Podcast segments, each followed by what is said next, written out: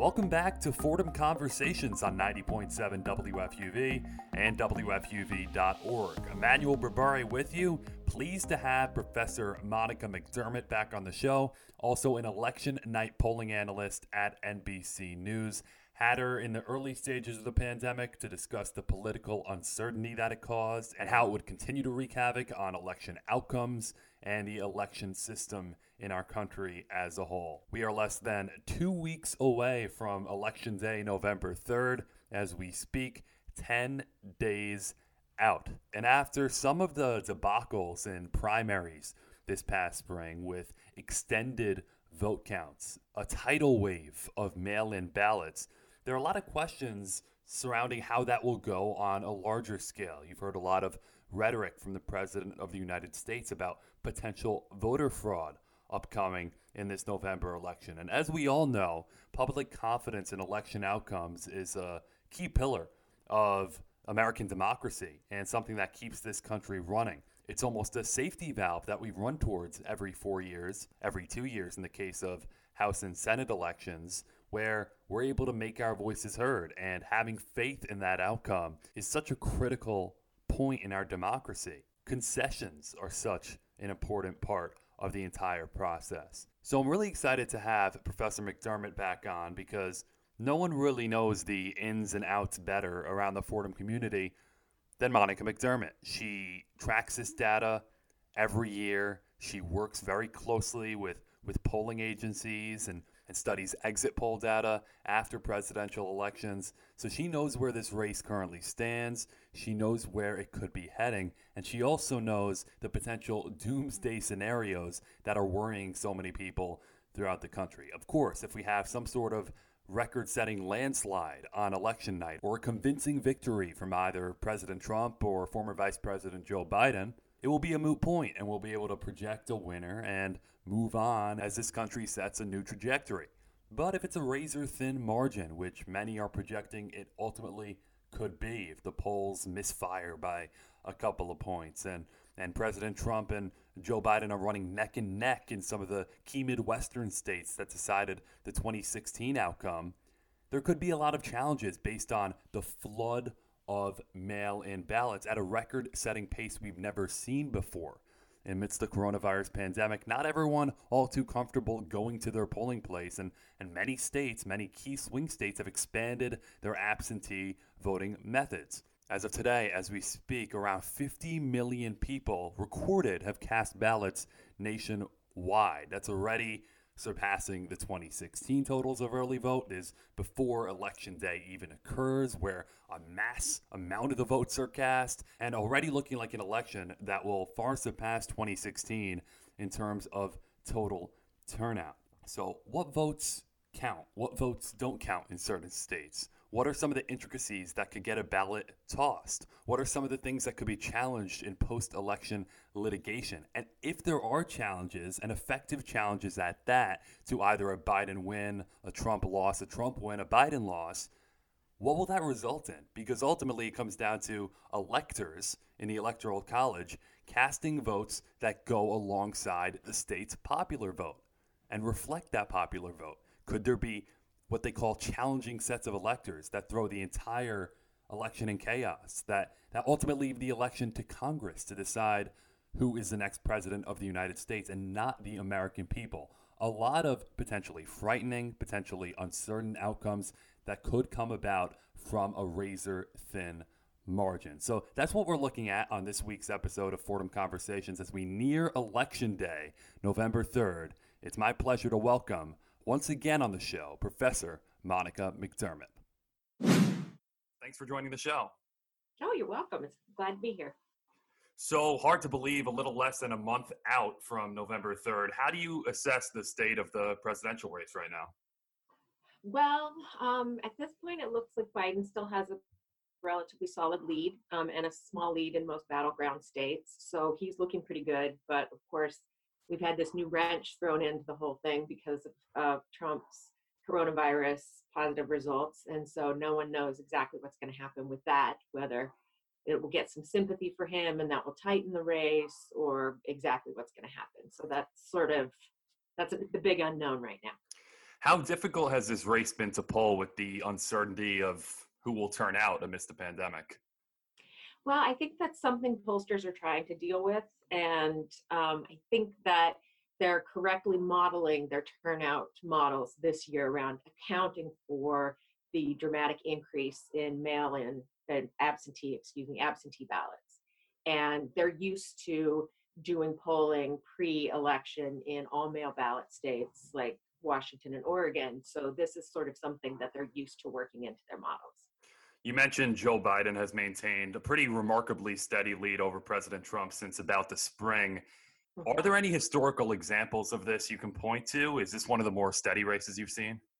This is one of the more steady races. Usually there's usually the lead goes back and forth. Even um, in I mean, I'm trying to think of a race where it was relatively even Mike Dukakis in 1988 managed to get a lead going somewhere in there, even though he lost in a landslide at the end. So yeah, it's normally you see ups and downs, and the conventions usually give each candidate a bounce, which they did not do this year. It's been a very strange, very static sort of thing. Speaking of events that can have an impact on a race, debates have varying impacts as well. Given how off the rails it kind of got, how do you think it changed the complexion of what we're looking at? Well, here's my take on that, which is that pretty much Trump is Trump, and we all know Trump is Trump. And at this point, we know what to expect from him. And so I, I went into it saying that I didn't think he could do anything to change voters' minds about him positively or negatively because no matter what he said, it just bounces off of him like Teflon because everything does. And so I really thought, and, and in the debates that Biden had more to lose if he ended up stumbling or looking bad because Trump was just going to be Trump and no changes were going to happen.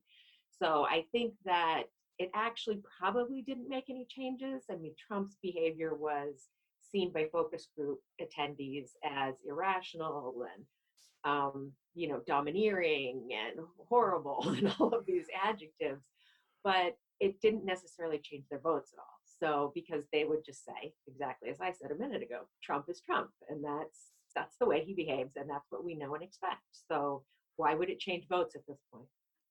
How different has the preparation for you been this year, knowing there likely won't be a definitive outcome on election night? How's that change everything? Well, it's pretty crazy. I'll still be working election night for CBS News, and we'll still be counting and analyzing the exit poll results, which are going to account for the mail in and absentee ballots as well. Um, but you're not, it's going to be a very different night because we're not going to, we have no expectation that we'll be able to declare a winner on election night, which is what we're usually used to. You know, we, we declare a winner and then we get to wrap up and go home. And in this this situation, that's probably not going to happen. So who knows when the coverage is going to end on election night? And so, and we don't know how long after the votes will still be counted. But um, my job on election night will just be a long one, I, I imagine. want to get into some of those implications because three Midwestern states likely to determine the outcome Pennsylvania, Michigan, Wisconsin they have laws in place that don't allow mail in vote processing until election day, which is part of that holdup and potential uncertainty. How critical in your mind is it that legislation is passed that allows them to process it at least a few days, maybe a couple of weeks earlier to create some of that certainty? Well, first of all, I don't see it likely that such leg- legislation is going to pass, despite attempts to make it pass. But I think it would certainly help the situation. It would help calm things down because at this point, what we all know is going to happen is that if Trump does take a lead on election night, he probably will declare himself the victor, and then we know that the, that we know that Democrats are voting primarily by mail-in and absentee ballots, and so that count is going to take longer. And Trump has already set us all up with this message of those are going to be fraudulent votes and they shouldn't be counted. And it's only going to be the Democrats stealing the election away from him with these later counts. And so that's that's sort of the worst case scenario. And I think that anything that contributes to the count taking longer is contributing to that scenario actually coming true. And I think that's a worst case scenario for us. So you mentioned the consistent partisan gap in voting by mail. Republicans tend to favor voting in person. Democrats, almost two thirds, plan to vote by mail. This mm-hmm. could lead to that substantial early lead for President Trump that eventually dwindles. And given that Americans are used to having some sense of certainty that night, what do you think needs to change and, and what can be done maybe by networks, maybe by uh, precincts reporting that can help and kind of kind of lower the temperature? Well, I think that public officials and the news media have a responsibility to um, teach people not to expect a winner on election night, to teach them that this is a very unusual election in the midst of coronavirus and that we have to all take that into account. I have seen promising poll numbers, though, that show that most Americans don't expect a winner on election night. So I think the message is getting out there. I think the numbers were somewhere in the upper 60, 60%. And so I think that the message is getting out there. Whether people accept it, though, or not, that's going to be a different matter. So, but the expectation at this point, I don't think Americans have the expectation of a winner on November 3rd. Talking about voting rights specifically in the middle of COVID 19, in a state like Texas, we've seen satellite offices reduced to one per county, and other states there are there are frequent attacks, not necessarily on on mail-in ballots, but the intricacies of it and what counts and what doesn't count. How much does that system tangibly inhibit our own ability to increase turnout in this country? It well, it really inhibits, especially for Democrats, the ability to do turnout because far more mail-in ballots and absentee ballots get um, disqualified than in-person ballots. So the only way to make sure that your vote is counted is to actually show up and vote on election day. And in the midst of COVID-19, that's obviously not going to happen. And Democrats are less likely to do that. So I think that problem is that while Democrats are increasing turnout amongst their supporters, they're still those votes might not be counted to the same extent that they should be counted or would be counted if the voters had shown up on election day. So, if you're a voter and you want to vote by mail and you maybe are worried about showing up in person, what steps do you think voters should be taking right now to ensure that their mail in ballot is counted? Well, a lot of states have tracking systems, online tracking systems, where you can track your mail in ballot and or your absentee ballot and see at what stage it is in the process and see whether or not it's been counted or disqualified or anything like that. Now, New York has a system like that, although I've heard from friends that it doesn't necessarily work that well. So I've never personally used it, but I know states like Michigan have this and other states do as well. So I think any responsible absentee mail voter should keep track of their ballot and make sure that it's counted. Although by the time they find out it's not, it's probably too late although a lot of states also allow you then to go in in person and cast a provisional ballot which will only be counted if for some reason your absentee ballot wasn't counted. There's been the issue raised in, in pennsylvania of the, the double envelope which is called the naked ballot quote unquote. How likely in your mind could that lead to some sort of post-election litigation if a lot of those end up getting thrown out oh, it will lead to litigation. I mean, we're going to have lawsuits on both sides. There's no doubt.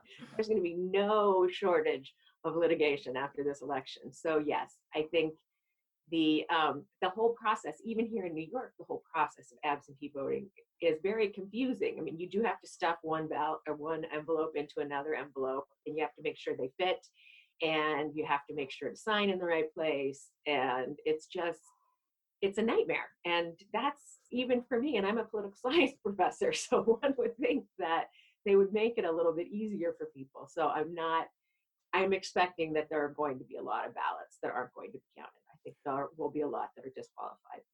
So we normally tend to expect the worst and we think of the doomsday scenarios, but what's an outcome on election night states wise that you think would avoid a doomsday scenario and maybe we're just not seeing something and it wraps up it's tidy and we know the outcome on november 3rd well i think there are two possibilities. One is that trump gets a landslide and there's no way by the evidence that's out there that biden can catch up with the remaining vote that is, that's out there.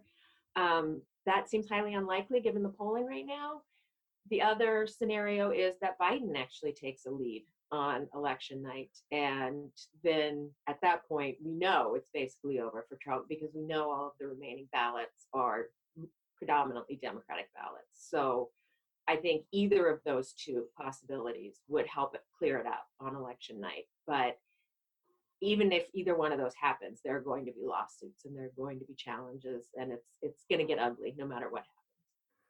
What are some ways we touched on it briefly before? Media outlets can can prepare and cover this effectively and, and report results in such a way to not mislead the public uh, on election night into thinking that a certain percentage or a certain percentage of the vote represents the broader picture of what's going on. Yeah, I think they have a responsibility to talk about the percentage of vote in a given state that actually is going to be absentee vote. So, you know, they, so that they can put in context what they the exit polls are showing as in-person voting, which are the tallies that you're going to receive on election night, versus in absentee voting, which are the tallies you're going to see coming in later. And to be able to put that in context and to say, for example, we know that 60% of the balloting in Pennsylvania or some such number is going to be counted after election day. So this only represents 40% of the state's vote. So by any means, this does not by any means represent how the state is going to end up. So just to be able to give voters a sense of, wow, okay, this isn't just not decided at this point, but it's really not decided at this point. So we're in this turbulent picture where mail-in voting will definitely be off the charts compared with previous years, and we have a president who's been on the record numerous times discrediting that validity of the whole process. And I've seen several good pieces on potential nightmare scenarios that we were referencing before. And with the inevitable litigation over vote by mail tallies, there could be competing sets of electors or a state not certifying its results in time for the electoral college to meet. Is that going too far, or do you do you think this could be headed for a federal court type of uh, type of outcome? I would be surprised if it didn't end up in a federal courts type of outcome. I really, I think, and I think we should all be prepared for that. I think we're best at this point if we just set our expectations that it's going to get very unpleasant in some of the battleground states, and you're going to have competing sets of electors being chosen, possibly one set by governors, the governors of states that have Democratic governors, and by the legislatures in those same states that have Republican controlled legislatures. And then it goes up to Congress, and of course, we have a divided Congress. So it just, it yeah, I think we should prepare ourselves for that scenario, but no one knows exactly at what point that breaks down because there's no ultimate authority on this except maybe the Supreme Court, and we don't know if they'd even want to meddle in it at this point. So, what you described, that process gets extremely confusing. You could have a governor sending a set of electors, a legislature sending an opposite set of electors to to discredit the potential popular vote outcome in a certain state what would that look like if there were competing sets of electors? Uh, at, at what point would they would Congress step in and completely override the voice of the people? So what happens is if you have competing sets of electors sent, um, then they both do their own count on the electoral vote date, which is December 14th. That's when they meet and vote. And then at that point, if there are competing votes, then it does go to Congress, go straight to Congress, the sitting Congress at that point to make the decision. So it would be our current Republican Senate and Democratic House. It goes to them to determine which set of electors they seat. And then they have to make the decision do they seat the set of electors that reflect the governor's certified popular vote, which is going to be in the Democrats' favor, or do they seat the electors from the Republican state legislature, which is going to be in Trump's favor? So then it becomes just an all out partisan battle. How much uh, civil unrest in your mind could that cause? If, if, if the people, I, I feel like we're in a turbulent time where, where, where people want their voices to be heard in this election, and that's the way they're able to, to come out and kind of exert that energy once every two or four years. If Congress was to step in, how, how problematic could that be for the country? I think you'll see a lot of protesting. I do think you will. Um, I think civil unrest is a possibility. I'd like to think that we wouldn't go to armed conflict or anything that, that was that extreme, although there's already talk of that happening on election day with you know Trump's campaign is encouraging supporters to go to the polls and sort of police the polls and stop voters and and sort of ask for their documentation and do this while armed. And so to sort of intimidate voters in heavily democratic areas. And so you've already got potential that that could then counter protesters could show up and that could result in some armed combat in some areas and then the national guard stepping in. So there are all kinds of nightmare scenarios just on election day alone but then as it stretches on i think that that the feelings just start to boil over and i think that that is going to be yeah i think on both sides it's going to get very very heated so one area that could end up being a deciding factor is the Supreme Court, and uh, President Trump nominated Amy Coney Barrett after the death of Ruth Bader Ginsburg. Where do you see that nomination heading? Do you think it's possible that there could be a confirmation before Election Day, or do you think that's too risky of a play given that there are a lot of Senate races up for grabs?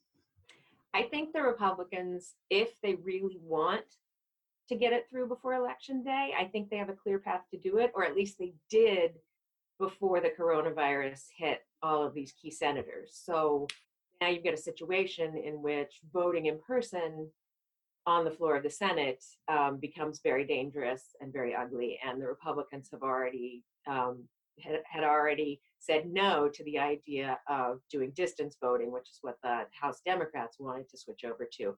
So at this point, they might have hamstrung themselves in terms of being able to get her through before election day. But they'll be able to get her through in the lame duck session. I, I don't see I don't see any way for that not to happen. This is Fordham Conversations on 90.7 WFUV. You just heard from Professor Monica McDermott. Now we transition to a student's perspective on the upcoming general election.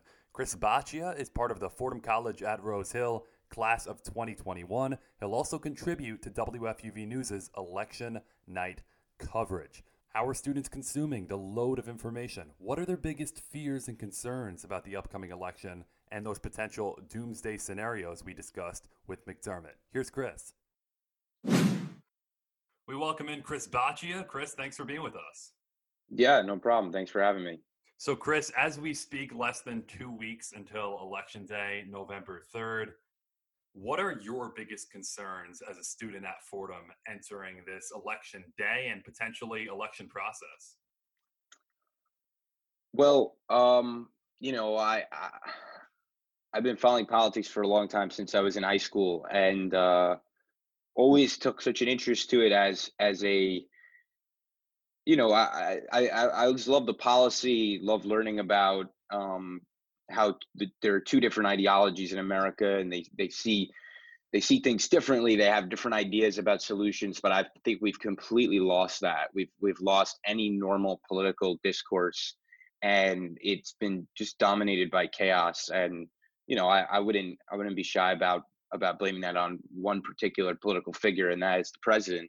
So I, I'm concerned about our democracy. I'm concerned about you know the state of American politics. I feel like um, this this shift that we've seen in the last five years in our politics, it, if it's reconfirmed uh, by at the ballot box again, um, that'll be that'll be a disturbing. That'll t- tell a disturbing story, and that, that's probably what I hear the most when I talk to people um, at schools. Is this, this can't be normal. This can't be this can't be the way things are supposed to be. I think when you tune into election night coverage on November 3rd, you, Chris Baccia what what's your desired outcome? There are there are several projections. It could take several days to to learn the outcome of this election. But in an ideal world, what happens on November 3rd for you? Well, for me, I, think there's. I think first of all, I think people I mean, you could already tell that people are people are voting in mass and in, in ways that we haven't seen. Um, so I I hope that the electorate makes a a decisive statement. I don't know that we'll have results, and and I definitely worry about about Americans' trust in the results, especially the losing side. But um, I, I hope that I hope that we get to see um, a Democratic takeover of the federal government, which would mean that a Biden administration could could work to really institute generational change um, in terms of federal law, whether gun control is something big, climate change is something big, um, tax reform is something that I think a Biden administration would do.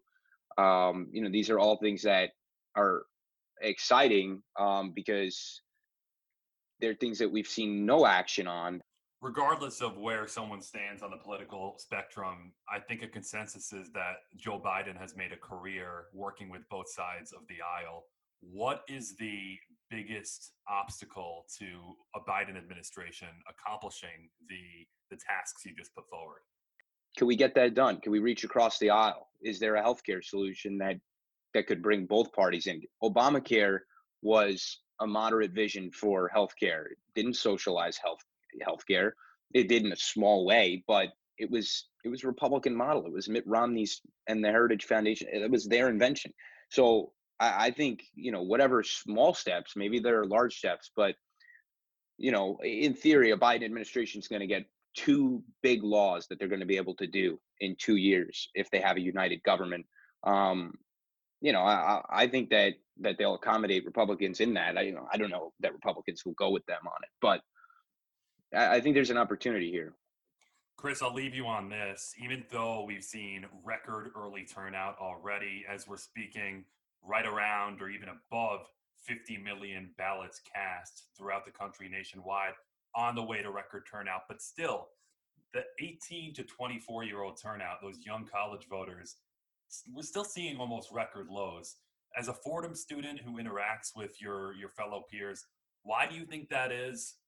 Why is there such a disengagement in the political process? I've understood for a long time that it really, really matters. And you know, if, if you don't think that it matters, you wouldn't be so inclined to go through the process of voting, especially as a college student, which means getting your absentee ballot, going through a process. Um, you know, I, I that that's a process that I consider an honor, and and that you know I I would never uh, neglect. But some people do, and the only way I can explain it or understand it is just mm, either either it's disillusionment or it's it's I, I don't know it, it it comes maybe from a place of privilege of being able to say that I don't need to vote. It doesn't matter, or I, I, simply don't care. You know, if you're in a position in America where you don't care about the outcome of the presidential election, you are in a, in a privileged few who think that, and, and, and you know, you can continue to to to live in that space, which is not a reality. Um, I, I don't know how long. You know, one day you may grow up and realize that that it does matter, but you know, those who don't is frustrating. And and I do think that this election you're going to see a shift in that. My friends are casting absentee ballots. I'm I'm getting them set up with with their applications, and it is a process. And uh, but I've been sending them all the links and all the information that they need to get registered, and then to get their ballot delivered to their college uh, mailbox, and then send it back in time. So I see that there's a lot more engagement in this cycle.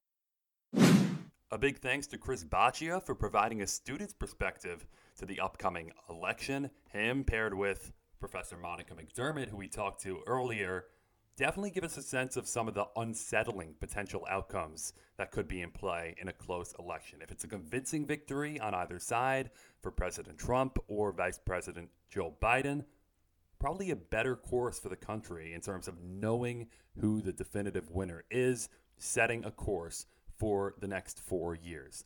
But if you're just focused on controlling the controllables, the one thing that is in your hands, if you're in the tri state area or anywhere throughout America, you can cast a ballot. You can make your voice heard. You can head to WFUVnews.org. We have a tri state voter resource guide where you get all the necessary links, info about absentee voting, mail in voting, early in person voting, and of course, as so many people do, Election Day, November 3rd voting, where you can head on out and cast your civic duty, your right to vote, and make your voice heard in this critical election, not only on the national scale, but in local elections that mean so much to you as well. Thanks so much again for listening to Fordham Conversations on 90.7 FM, WFUV, and WFUV.org. If you missed any of today's interview or previous interviews, you can go to WFUV.org to find the full conversation. For WFUV's Fordham Conversations, I'm Emmanuel Berbari.